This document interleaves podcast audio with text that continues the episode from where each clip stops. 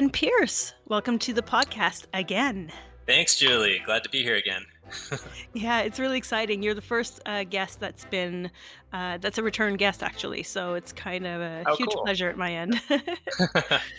uh, for people who uh, haven't heard your your initial recording with me, uh, you are a PhD student at McMaster University in astrophysics and astrobiology. So, how are things going with that PhD?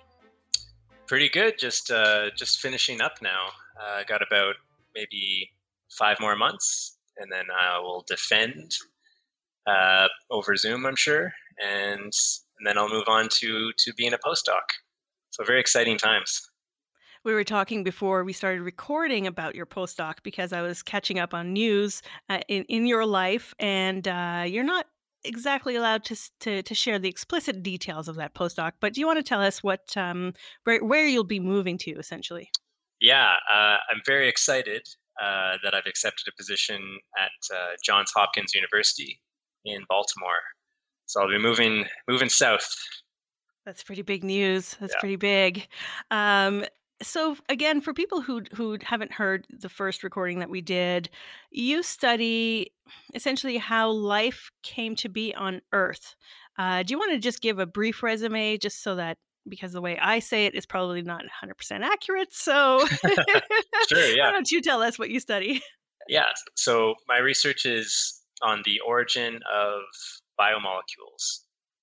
Uh, kind of the questions that I, that I'm trying to answer are, you know, where did uh, where did life get its building blocks? Um, because you, you know the postulate is that uh, if you have the right ingredients settled in the right environment, that life will emerge just through natural processes like chemistry mixed within some uh, some geochemistry and, and physics. Uh, so, so my research is is wondering, you know, how did the building blocks get there, and what were those building blocks?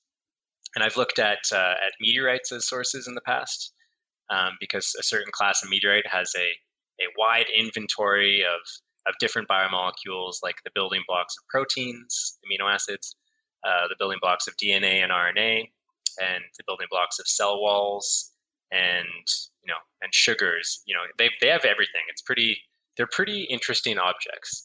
Um, and then lately, for my PhD, I've been kind of you know working on a little bit of a different hypothesis and focusing on the atmosphere uh, of the early Earth and trying to figure out what could the atmosphere have made, what kind of biomolecules or precursors to those biomolecules uh, could have made so that they can uh, rain down directly into um, into ponds, which are kind of these pristine environments for life to emerge and then uh, and then processes in those ponds carry forward uh, to to uh, produce first life. So that's that's kind of the overview. Yeah, that, and that's very helpful. Uh, and and I did ask you a whole bunch of questions about the origins of life the last time we spoke. So I'm going to try to not be repetitive this time around. But one thing that just um, popped into my mind when you were talking just now about meteorites Mhm. is that I'm wondering if the meteorites have all these building blocks for life. Where do the building blocks come from? Like, how did they get Mhm. on the meteorites? That's the thing that I don't understand. Yeah, this is uh, this is some of the first research I did. Actually, uh, was trying to figure out how those building blocks got there. Um, so we we ran models of the interiors of the uh, the parent bodies of these meteorites, which are essentially asteroids. Um, some could be comets, but just essentially big rocks in space uh, that are you know a hundred kilometers in diameter, like really big things. Um, these things are are large enough that their pressures in their interiors uh, and uh, and temperatures are high enough to have kind of liquid water, um, kind of running through. You can imagine streams of liquid water running through these big rocks in space, and uh, because they're isolated from the external environment, they're kind of these amazing places to make biomolecules. Um, there's no, there's not nothing, not much that can destroy them in there. Uh, there's like no UV light can get through all that rock, so they're protected from UV. Uh, they're protected from galactic cosmic rays. Um, they're protected from the solar wind. So they're kind of this like nice little react reaction environments to make all this cool chemist, all this cool organic chemistry. And it really just happens through um, through you know thermodynamics. Like it's a it's favorable to make biomolecules in these at these temperatures and pressures um, with these uh, with these starting um, molecules. So they uh, the, the kind of starting molecules inside these things are things like they're very small, like hydrogen cyanide, um, ammonia, uh, methane, water, like just very simple like molecules with maybe two, three, four atoms. Um, and those are those are uh, gathered right from the what's called the protoplanetary disk or the the disk of dust and gas that that's originally around the proto sun uh, as the solar system's forming. So you kind of you kind of build up your your big rocks, and uh, you have these simple components in the inside, and then uh, with this water uh, environment, you kind of can get organic chemistry to start taking place.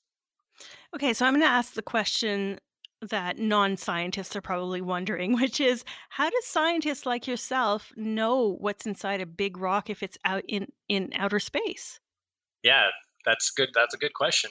Um, there are different way, different types of evidence that we can kind of follow to to figure this out. Uh, observations are um, paramount to the field of, of astrophysics. So, looking at uh, with with telescopes at different um, forming star systems that have these protoplanetary disks.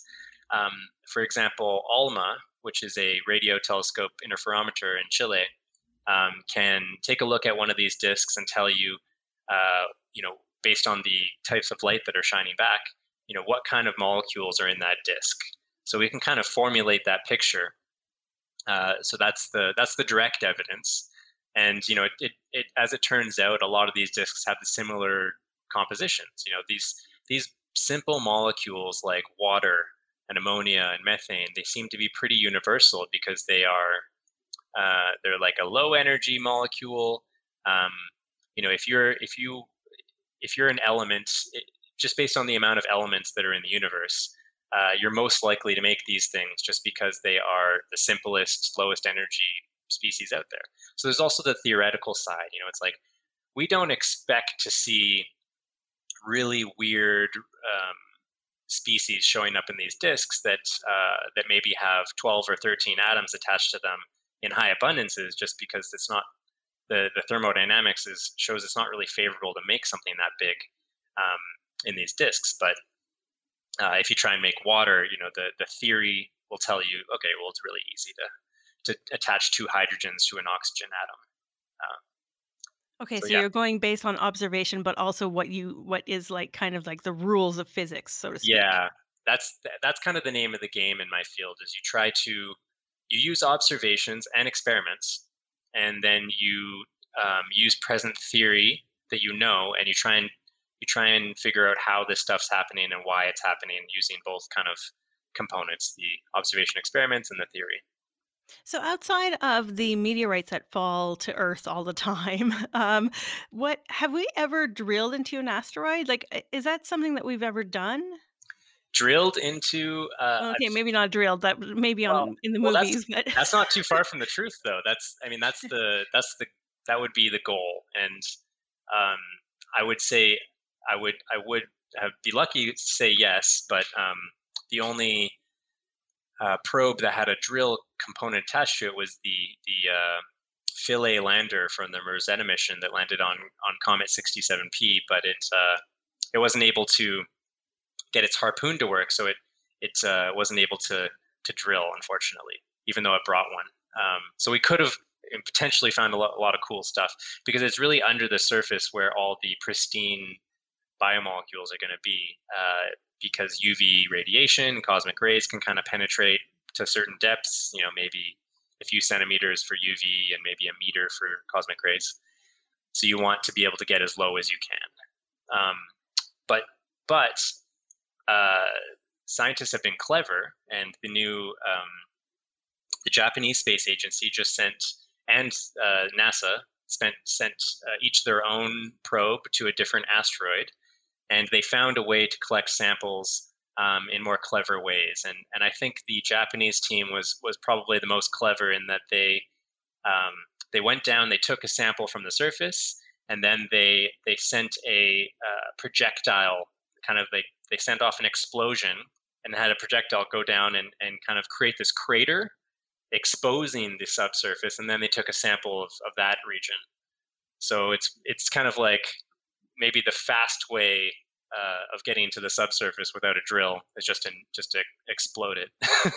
See, I didn't even I guess you don't really know about this news unless you're in the field, right? Because this hasn't gotten the all the popularity that the Mars mission has had, for example, right? I mean, I didn't even know. I'm glad I asked the question. Did yeah, they already analyze this sample or is it on its way back to Earth? it's on its on its way back, and it's arriving. Um, I think I think one of them's arriving this year, one's arriving next year. So they they'll be yeah. They already know how much. One of them they already know how much sample they have because they had a camera inside and they could see all these big rock chunks. I think that's the uh, OSIRIS-REx mission. So both are very exciting. Yeah. That's super cool. So you must be stoked to to read all about the results of this. Yeah, it's th- those uh, those results are going to be directly connected to some of the theoretical work that we've done because we have studied um, we've studied meteorites and then we and then we did these simulations to figure out the different distributions of biomolecules. So if if if they measure the biomolecules in these samples um, and they they kind of get our distributions, then that really bolsters our theory, you know, and that's that's always exciting when you have an experiment or observation which um, kind of proves the theory. Could it also disprove? Yeah, and that would be Okay. absolutely fine too, because that means that there's there's something to be learned, um, which actually is almost in many ways the uh, the better outcome. Um, you want like you don't always want to just be just get it all right first try because there's nothing really to learn from that process other than this is all true. uh, Yeah, it's it when wouldn't be as exciting. I yeah I I would assume if it if this actually disproved some of your the, the theories that you've, you know, come up with is that that would actually be exciting, I think. yeah exactly. It's pointing to Right. some sort of interesting chemistry or physics or biology that you just didn't expect, and then you um, then you got to try and answer why it's there. Wow. So, are you able to um, get any information from the meteorites that land on Earth? Oh yeah, yeah, for sure. Um, a specific class of meteorites because there's most meteorites that land on on Earth are not um, they don't have biomolecules in them. They're of a certain type that they they might be iron based, um, which you can imagine as the cores of these big asteroids, um, or they might just be kind of just just rock with no no not a whole lot of carbon uh, content with them. But maybe about five percent of the meteorites that fall um, are what's called carbon-rich meteorites, and then and these are the ones that that really could have um, delivered all the cool biomolecules. So uh, different labs will get samples of these, and they will they will analyze them for one specific type of biomolecule.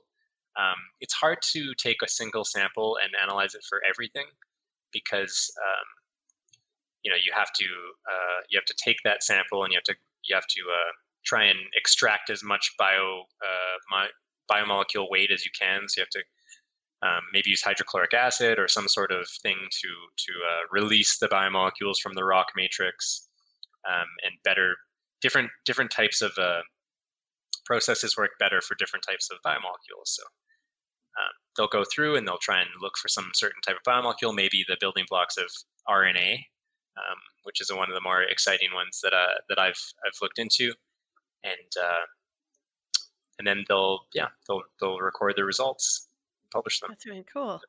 Uh, still on, on the um, on the the line of the origins of life here, I saw a news post or news article from NASA.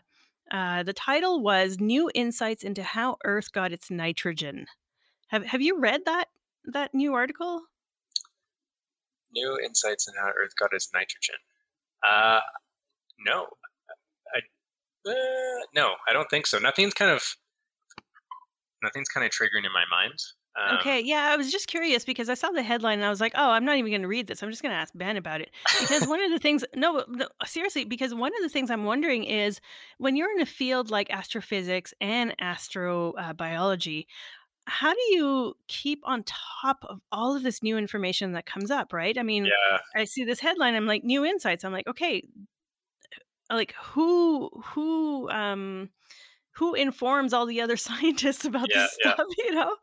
Yeah, that's so this is one that I I definitely will want to read after this because it's it's very relevant to my researches. Um, looking to the earlier Earth's atmosphere and how it got. I mean, it's nitrogen maybe is not as um, not as interesting as things like uh, like water or methane, um, but it's still because it's an inert gas. Um, it's still it's kind of a source of different nitrogen containing biomolecules, which is is key. What what does nitrogen like, what role does it play in the building blocks of life? The main uh, the main nitrogen species that's interesting for the origin of life is hydrogen cyanide, which is HCN, one hydrogen, one carbon, one nitrogen, and it's kind of the uh, the precursor to almost everything um, related to how cells function. Uh, Oh. it will react.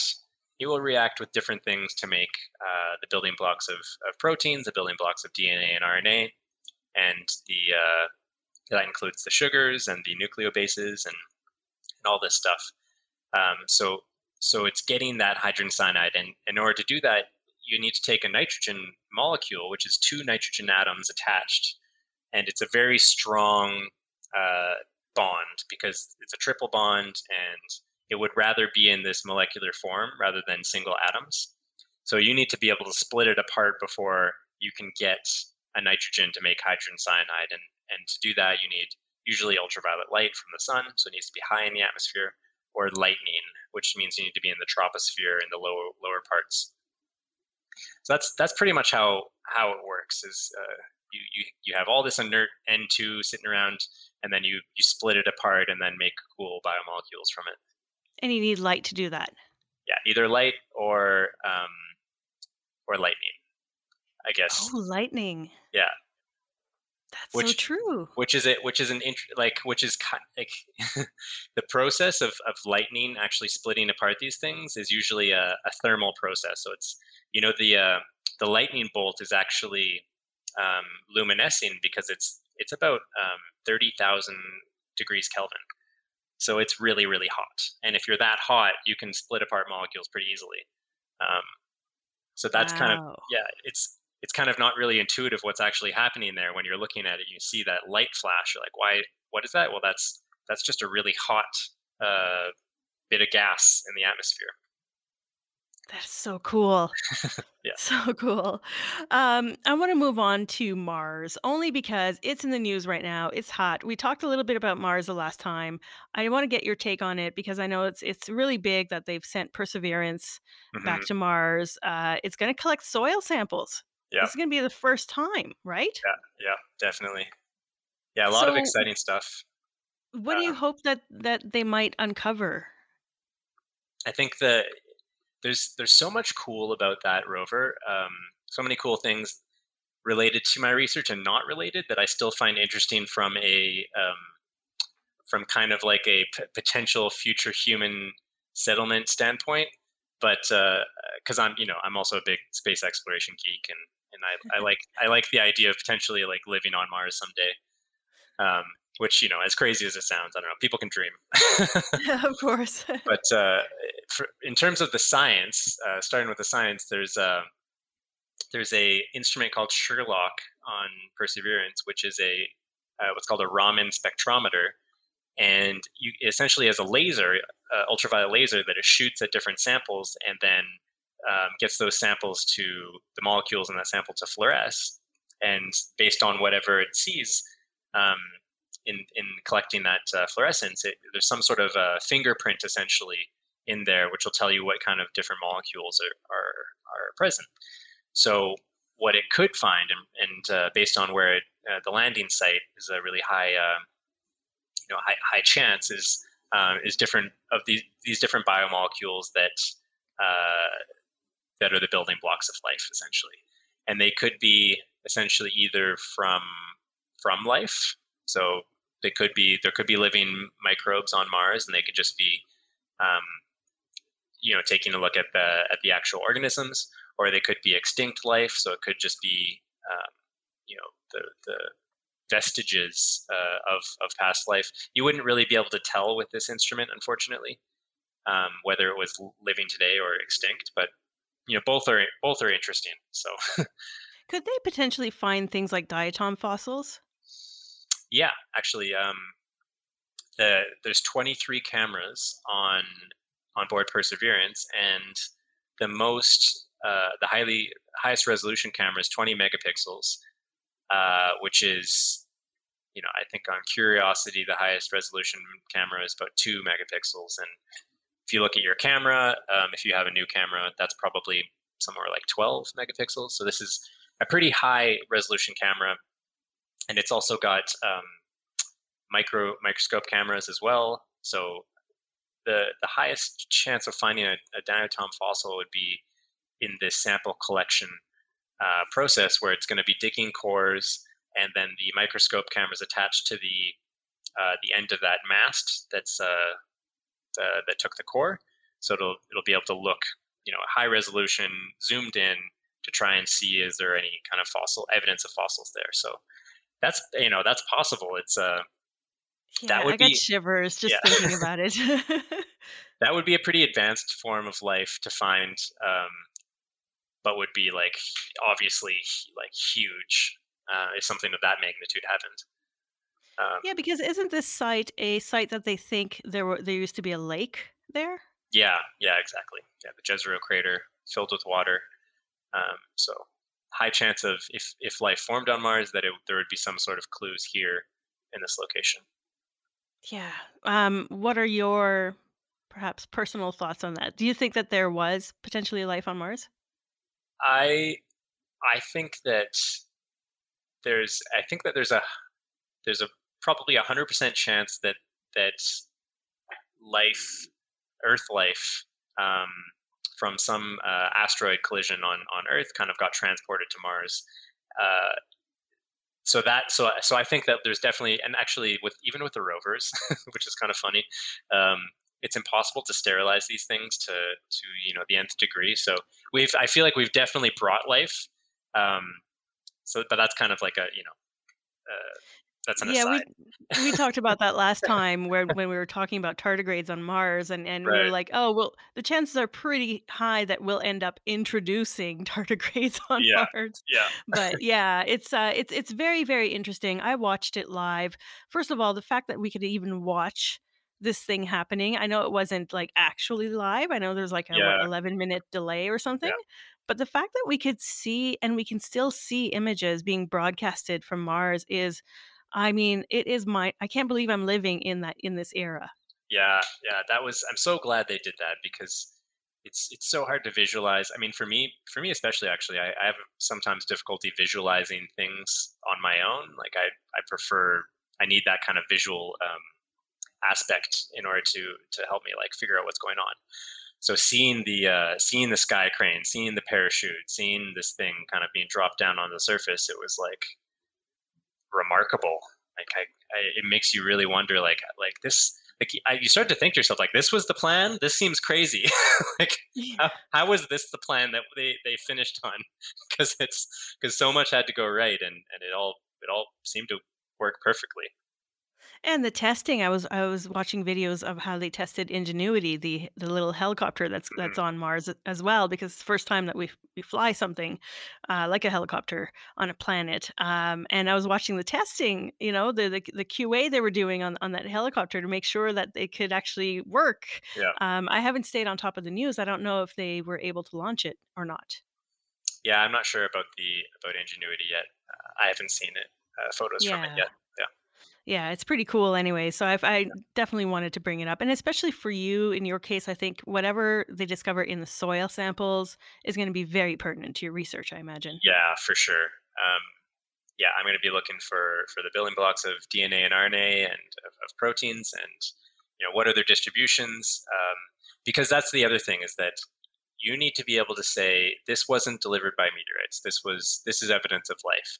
In order to do that, you need to you know know what the distributions of these things in life are versus the distributions in meteorites. Uh, that's why meteorites are so are so valuable is because um, because they have we like there here is evidence of how uh, chemistry would give us these things um, but but in life, it's completely different. Like, for instance, proteins uh, are made up of all left-handed amino acids.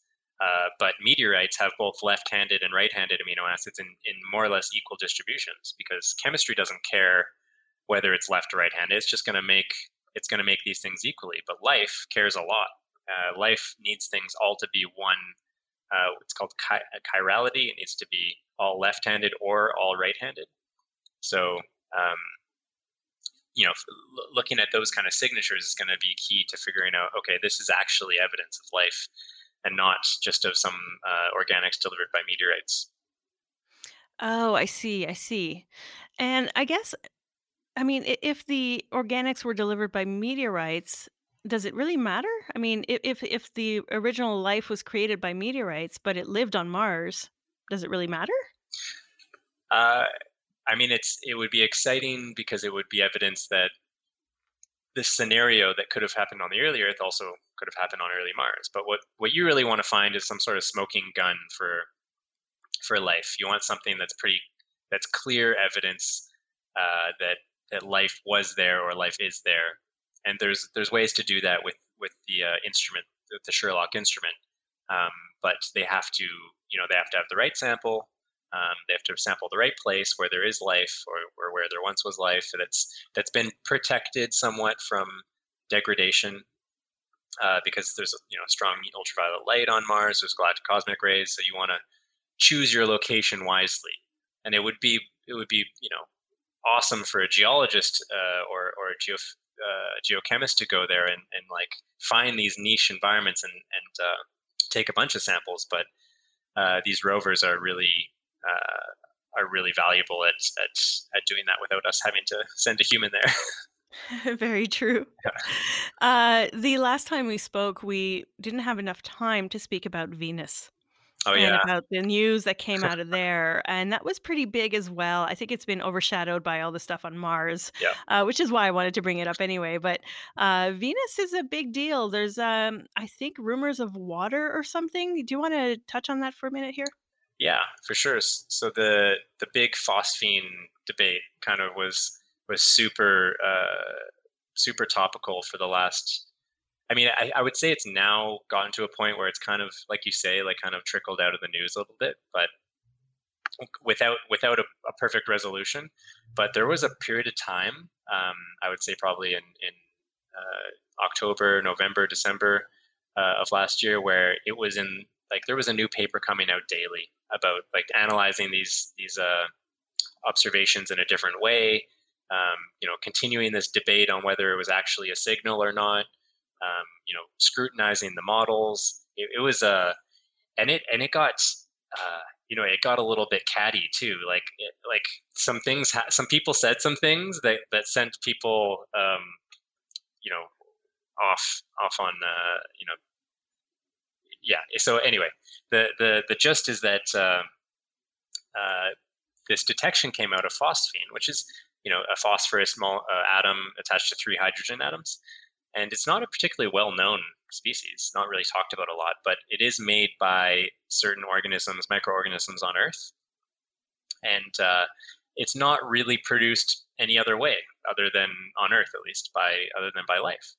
Um, so they what they did is they took uh, they found this uh, they, they took two different telescopes james clerk maxwell telescope and the alma telescope and they they observed venus's atmosphere and they found the signal using both telescopes.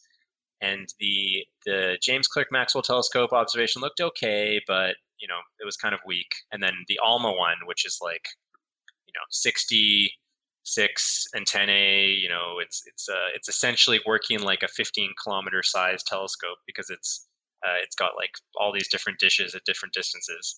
Gets this excellent. What I mean, I'm not an observer, but to me, this the signal looked amazing. It was just so clear, um, so so strong, and uh, and then they ran some models to try and figure out, okay, well, what kind of abundance of is this? And they they kind of settled on 20 parts per billion, and then they they looked at the chemistry and they said, okay, well, there's, there's actually no way that chemistry could make this amount of phosphine. And there's no way that the physics of the atmosphere, the mixing and stuff could could make it could build it up either. So what if we put in an unknown source of phosphine at about 50 kilometers up in the in the atmosphere and then rerun our models, oh, now we can get this signal. So now we, you know, now this unknown source is kind of this this evidence that you know one of the things it could be is life. So that was really exciting. But then in the process of science, it's like now you need now the scrutiny starts, and it seems like it was just piled on uh, for the next two months onto this team. Uh, in some ways, in, uh, in at least a couple ways, a little bit unfairly too, uh, just in the language that they were using. But uh, they essentially were scrutinizing the detection itself and uh, the way that you um, process the data. And this is where you know it's really hard to explain, and I'm no observer, so I can't really ex- do it justice. But essentially, you got to fit your data sample or your your data that you get. You got to fit it to try and um, pull the signal out of the noise. And in doing so, you may be introducing a signal that wasn't there in the first place. Uh, but the team since then has come back, reanalyzed, and um, is doubling down that you know this is an actual signal, not a result of processing. Um, so you know we don't know. Uh, the more observations are needed, I suppose, because you know it's still very interesting um, what's going on, whether or not it's it's true. But uh, So just to recap, then essentially what you're saying is that there's a signal of phosphine, not water. It's yeah, phosphine. phosphine, yeah, And phosphine is something that is usually created by life on Earth hmm uh, that, that we know of. So we don't know what's actually creating this uh, potential signal of, of phosphine on Venus. yeah. And there's no known chemistry which could make it.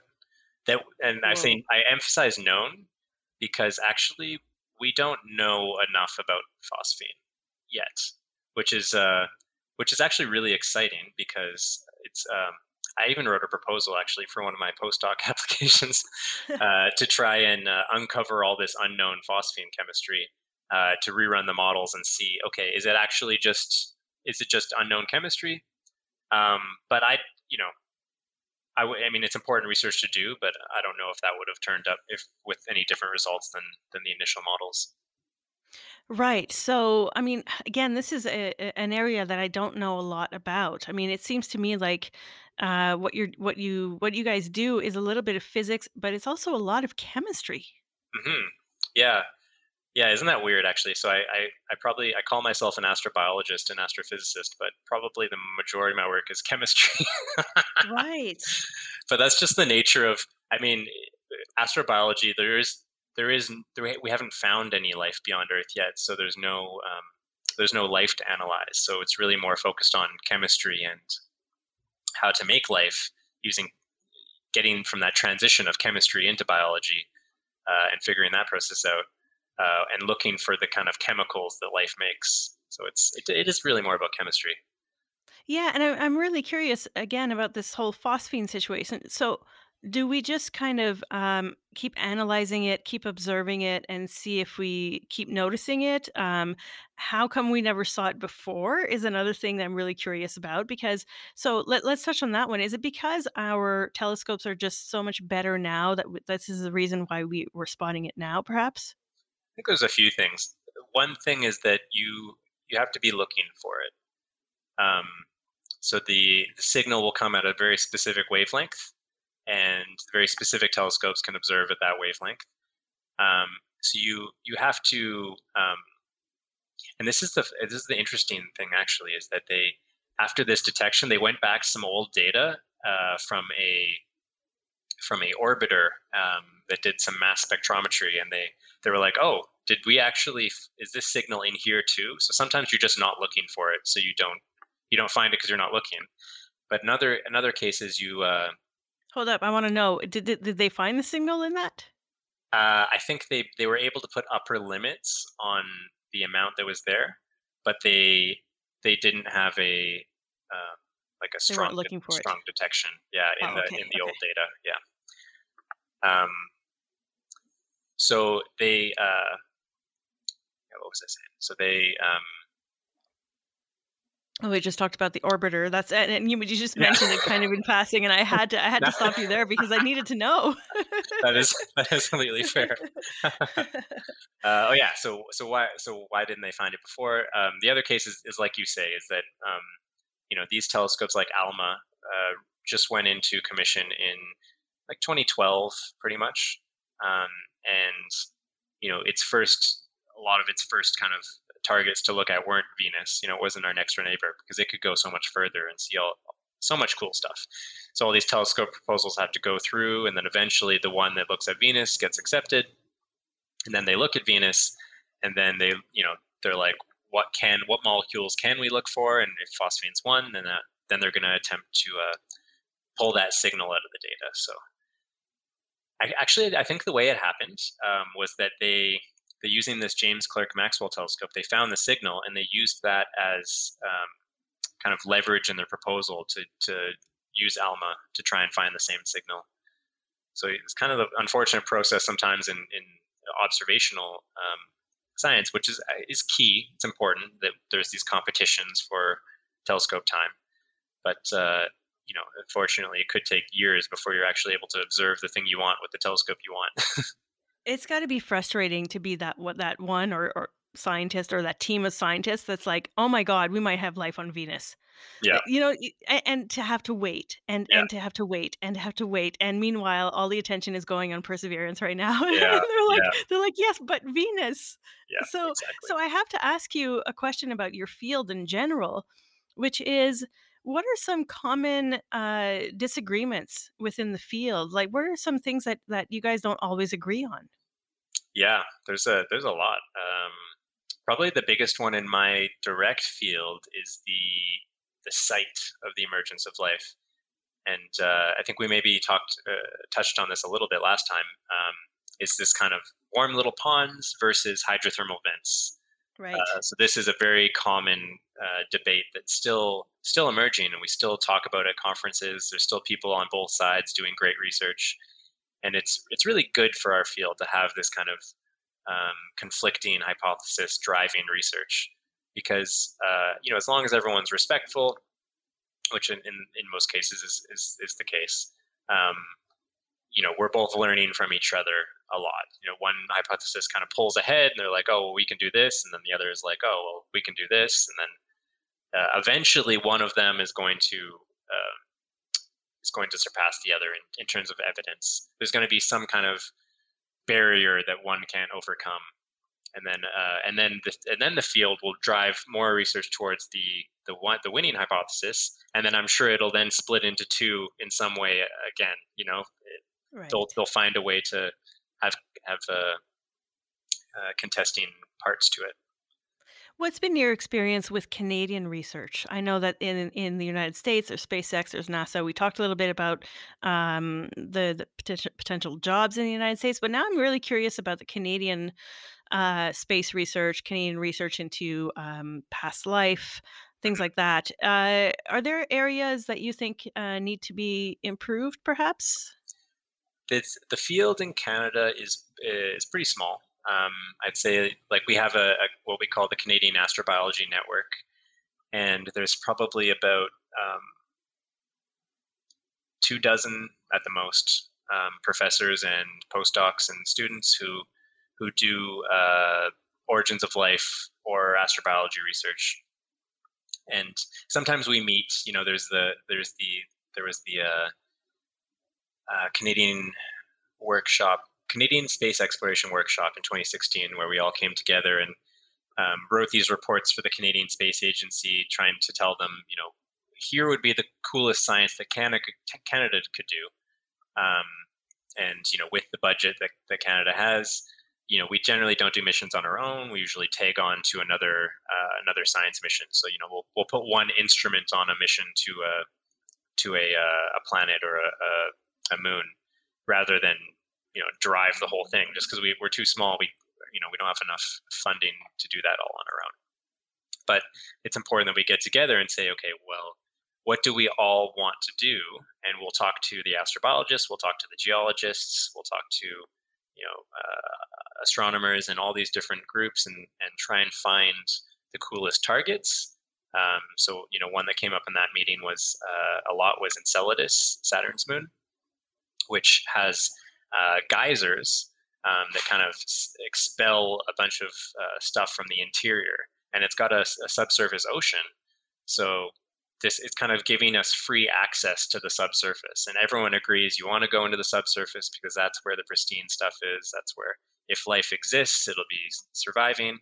Um, so if you have these geysers shooting its insides out into space we could just take a space probe and fly through it and collect all that stuff and then analyze it and see is there evidence of life here?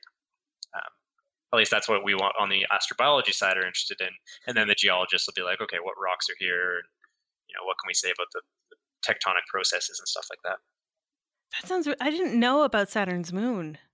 Hmm so it, it's got geysers and it's got an ocean? Yeah yeah subsurface uh, so it's got you know something like maybe 10 kilometers of ice uh, and then below that it will have um, it will have a liquid water ocean, and then below that, it actually has. And this is what's what's so interesting about Enceladus, because you may have heard about Europa, Jupiter's moon, which also has yeah. a subsurface ocean. But the kind of distinguishing difference is we have evidence with Saturn's moon, Enceladus, that there is water rock interaction, a process known as serpentinization, which uh, expels hydrogen gas, uh, and they've measured this hydrogen gas coming from the kind of the cracks on the surface. So it's so the water rock interaction is kind of critical for the hydrothermal vent um, hypothesis because you need you need your uh, you need your vent to be in direct contact with the the water, and there's just there's no evidence at this stage for Europa having the same contact. So could Canada feasibly afford to send their own probe to Saturn's moon? Not on our own, um, but if there was a push NASA, for example, if there was a push to go to Enceladus, say, um, Canada could uh, put money into an instrument to, say, analyze organics from the geyser. Um, one thing, you know, we kind of work within our areas of expertise, and and uh, there's a lot of great people who who did, like uh, for OSIRIS-REx, I, I, believe the the laser radar, um, which was basically crucial for the thing not crashing into the asteroid mm-hmm. and uh, you know knowing how close it was to the surface so that it could grab the sample was developed by Canadian uh, Canadian scientists. Um, so you know we have we have kind of a history of certain instruments that we uh, that we do, and as a result, actually, Canada now gets some of the sample that's going to be returned from from that asteroid. It's kind of Ooh. like you know you put in the money for the instrument, um, then we're going to give you some of the sample. So, so scientists in labs in Canada will be analyzing some of that. Um, okay, so that would go to government labs, right? Mm, uh, it'll go to specific researchers who kind of kind of signed up on the uh, uh, on the team at the at the stage when they were developing all this, and they've kind of been key throughout the entire design process and um, on, on everything from the get go. So it's I guess it's been long known which labs are going to get get some sample. But wow, yeah. it's so. I mean, it's amazing to me. Every time I, you know, I I, I speak to a few scientists. I mean, obviously for this podcast, but speaking with you, you're the only one I've spoken to really about space. Um, so I'm I'm always learning new things, especially about exoplanets and and and moons and and you know life the the origins of life and all that stuff and and i'm, I'm like i want to send robots out right now i don't know how you guys I, I honestly do not know how you guys uh, keep being so patient yeah i know i i agree like one of the most exciting missions that i'm looking forward to is the dragonfly um, going to titan saturn's moon and that's not going to happen so that's that just got awarded its kind of final round of funding uh, and I believe it's not going to be launching until 2040, 2040s. so really? I thought it was sooner than that. It, it may be like the late 2030s, but it's there's like it's still quite a while. Um, so you start to think like, oh man, like where am I going to be in my career at that time? You know, like is it too early to do kind of preliminary research for this? You know, should I focus on something like Mars, where there's going to be results coming out in the next in the next decade? Uh, so yeah, it's it's really hard, but, um, but yeah, these are long. This is a long process, and these are long missions. I just hope that like maybe our our astronaut program um, advances fast enough that uh, humans may you know get to get to some of these places soon and and uh, do some of the science without the uh, necessity for space probes. But maybe that's maybe that's a little bit far away. Do you think it's really that far away that we'll be going to Mars, for example? Uh, I th- I think I think the moon is going to totally happen this decade, uh, hundred percent. And then with Mars, um, because there's so many different initiatives that are interested in going to the moon right now. There's so much money being thrown into that um, plan, and uh, it's going really well. Actually, all the, all the uh, testing of the different uh, the different spacecraft and different rockets. There's there's many companies working on that. Um, on the Mars front, there's uh, you know it's it's kind of like okay, well if the Mars if the moon phase goes well, then yeah, it could happen um, as well later in the in the decade or maybe the the following decade. And I I always am the eternal optimist about about this because I I love the idea of of exploring um, of human exploration of space. Um, so I, you know, if you ask me, I'm going to say yes. Uh, but that's just also my personality. So now we have. I mean, obviously we've studied. We, we've uh, we've gotten samples back from the moon. Uh, did we? I mean, I, I haven't really read up on that because this happened before my time, obviously. But the, the samples that we got from the moon were there. Was there any information in there in regards to the origins of life? Uh, no, I don't believe so. I mean, there the one of the coolest things from the lunar samples was that's actually been really relevant to my research is uh, figuring out what the rate of meteorite bombardment was uh, at the time of the origin of life, and uh, this kind of tells you like, okay, what, how many of how many ponds on the surface are being seeded with meteorites? Uh, well, you need to know you need to know the rate at the, the rate at which asteroids are, are, are hitting the Earth. And uh, it was much higher at that stage because there was just a lot more you know as the solar system was forming there was a lot more debris everywhere. And then eventually you know with all the with all the forming of the planets this debris kind of got swept up and um, either kind of collided with planets or the star or kind of ejected out of the solar system. So we've been in this process of cleaning up our solar system for billions of years back then it was just a mess um, so you know asteroids were bombarding the surface at a rate uh, kind of 100 million to 100 billion times what it is today. You know, today we, we hardly notice when a when a meteorite enters the atmosphere, but back then it would have been like shing shing shing shing, finished everywhere. uh, so that's from the lunar from the lunar um, samples. They they measured the the ages of the largest uh, craters, the largest basins, and because large things impact less frequently, um, you you can kind of tell um, at what rate you know different sizes of these things impacted at at at those at those dates in which and, and the idea is that like the the moon is kind of a pristine sample of the craters because not there's no tectonics there's nothing removing these craters on the moon so um, you're looking at a, a good uh, historical image of what the bombardment was on the earth um, if the Earth didn't have tectonics or life or anything, those craters would still be there, and we could just look at ourselves. But lucky for us, we have this moon, uh, moon to look at. It's funny because I'm originally from Sudbury, right? Which, Oh uh, yeah, I is like the site of a massive crater, right? I mean, yeah, I think it's one of the reasons why it's so full of nickel. It, um, I I don't know, I mean, I No, I'm not a that's it. Yeah, geologist, but I think that's it, right? yeah. That's it. Yeah, Okay. Yeah. yeah. The Yeah, Sudbury it's crater it's is one of the coolest ones. It's uh, it's so it's so old too. I think it's uh, you know, something like a hundred, no, maybe a hundred million years uh, old, or it could be a billion even. It's um, it's it's so old that that tectonics have stretched the crater into an ellipse. Um, because all craters are are you know circles. They're all like symmetrical. Uh, because it's essentially an explosion in the ground, and explosions are uniform. You know, they don't care. They don't have a specific direction that they like to explode. It's just everywhere. So the fact that it's oval is is evidence that it's been so long that tectonics have just kind of stretched out that crater. I didn't know that. I'm actually I'm actually making a note right now to tell my friends in Sudbury because I actually didn't know that about my hometown. Uh, that's really unique, and it is, uh, you know, it's uh, if you've if anybody's ever been to Sudbury, you'll know, uh, that it has it was a crater because it's all rock. I mean, it is literally all black rock, you know? It's this yep. amazing I mean, they've planted a lot of trees in the past decade or so. I mean, it's a completely different landscape, but it Mhm, very unique what the, uh, craters have done to to the Earth's surface.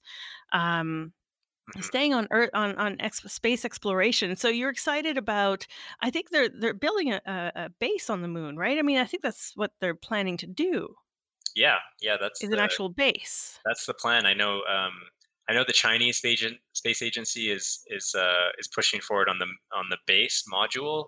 Um, they're doing, like, a lot of different, um, lunar module designs right now.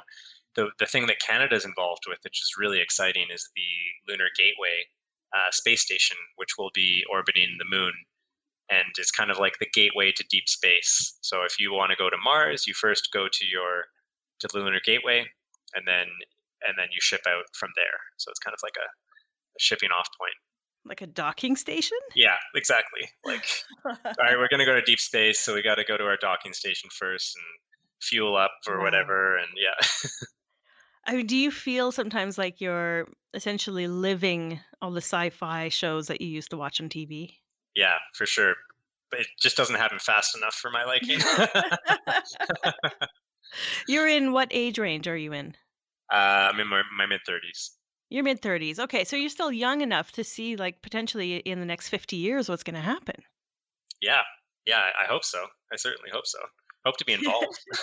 Well, and that and that's the other thing is is the fact that you have both feet inside this field, you know, you can really not just observe from a kind of geeky point of view, but Mhm. also, uh, be involved in it. So, uh, what are you allowed to tell us what you'll be working on at Johns Hopkins?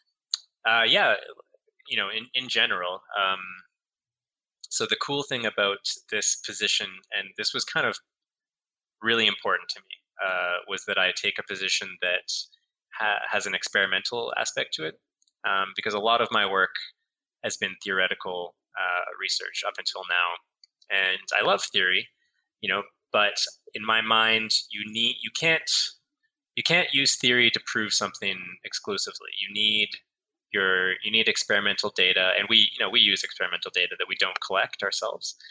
But I would really love to do the experiments, collect the the evidence that I could then use in um, unison with theory to to really make some progress on on some uh, origins of life uh, hypotheses. So I'm going to be doing experiments, which is a uh, you know not brand new to me, but definitely a new exciting endeavor, and and um, it's going to keep me it's going to keep me super passionate and super driven, which was which is why I really needed this. Is um, you know I I'm the kind of person that I really love learning and doing new things and if I was doing just theory, for for instance, uh, which was a, a couple other offers that I got, um, I probably wouldn't be as as stoked as as this case, where I now I now get to uh, breach into this new experimental territory, do different uh, atmospheric uh, experiments, you, you know, using actual ultraviolet light uh, in a chamber with different gases to try and make uh, biomolecule precursors like hydrogen cyanide, like we were talking about, and then you know raining these down into uh, into little like ponds, you know, uh, experimental ponds, so that I can try and make more complex biomolecules that way. So it's really taking the theory I've been working on forever and then and then doing experiments. That sounds so cool. I I'm I'm I wish I could be a fly on the wall, to be honest with you. Like, when you're doing these experiments, uh, are you gonna be able, do you think, to share f videos and photos while you're doing these experiments? Is that is that something that John Hopkins, for example, um, is big on in terms of, you know, SciComms, uh, science communication? I think that that's more to do with the personal scientist um, because there's no like there's no rule against uh, you know sharing like sharing your research journey um, through social media or whatever. And I I'm definitely someone who likes to who likes to do that, who likes to do science communication and, and share what I'm going through. At some at some aspect, you you know, there's there's only so much you want to share because you want to you know save your exciting discoveries and you know give it give give yourself time to analyze your own data before sharing it but uh, but certainly certainly pictures of what you're doing like that's that's uh, that's super safe and super um, super fun to do. You know, like if you have a picture of your chamber, um, or or uh, you know, you show yourself kind of going through the process of running a gel or um, or analyzing your your data. So yeah, I, I'll definitely do some of that for sure, and I, I don't see any anyone having issues with that. Please do. I really want you to uh, share a picture of that, at least a, a couple of pictures of the chambers. I'm really curious to see what that looks like. Yeah, yeah, for sure. Awesome. Well, uh, listen, Ben, it's been a pleasure having you again on the uh, on the show. Um, we definitely c- finally talked about Venus, uh, which is something I really, really wanted to talk about because it's. Uh, I'm definitely, I think, going to set up like a news alert or something for any news that's coming out of Venus. And yeah, uh, that's a good can you idea. tell people? Yeah, definitely. Can you tell people uh, how they can follow you on Twitter? Yeah, my uh, my Twitter handle is astrobio underscore Ben. Um, so you can check me out there, and that's that's probably where I I do the most updating of kind of the science I'm doing or the cool science of other people that I want to um, amplify um, what's going on in my life, and then um, also my website, uh, which is www.benkdpearce.com, which is spelled P E A R C E. I was just about to spell it for you. anyway, thanks again for coming, and uh, good luck at uh, John Hopkins. Thanks so much, Julie.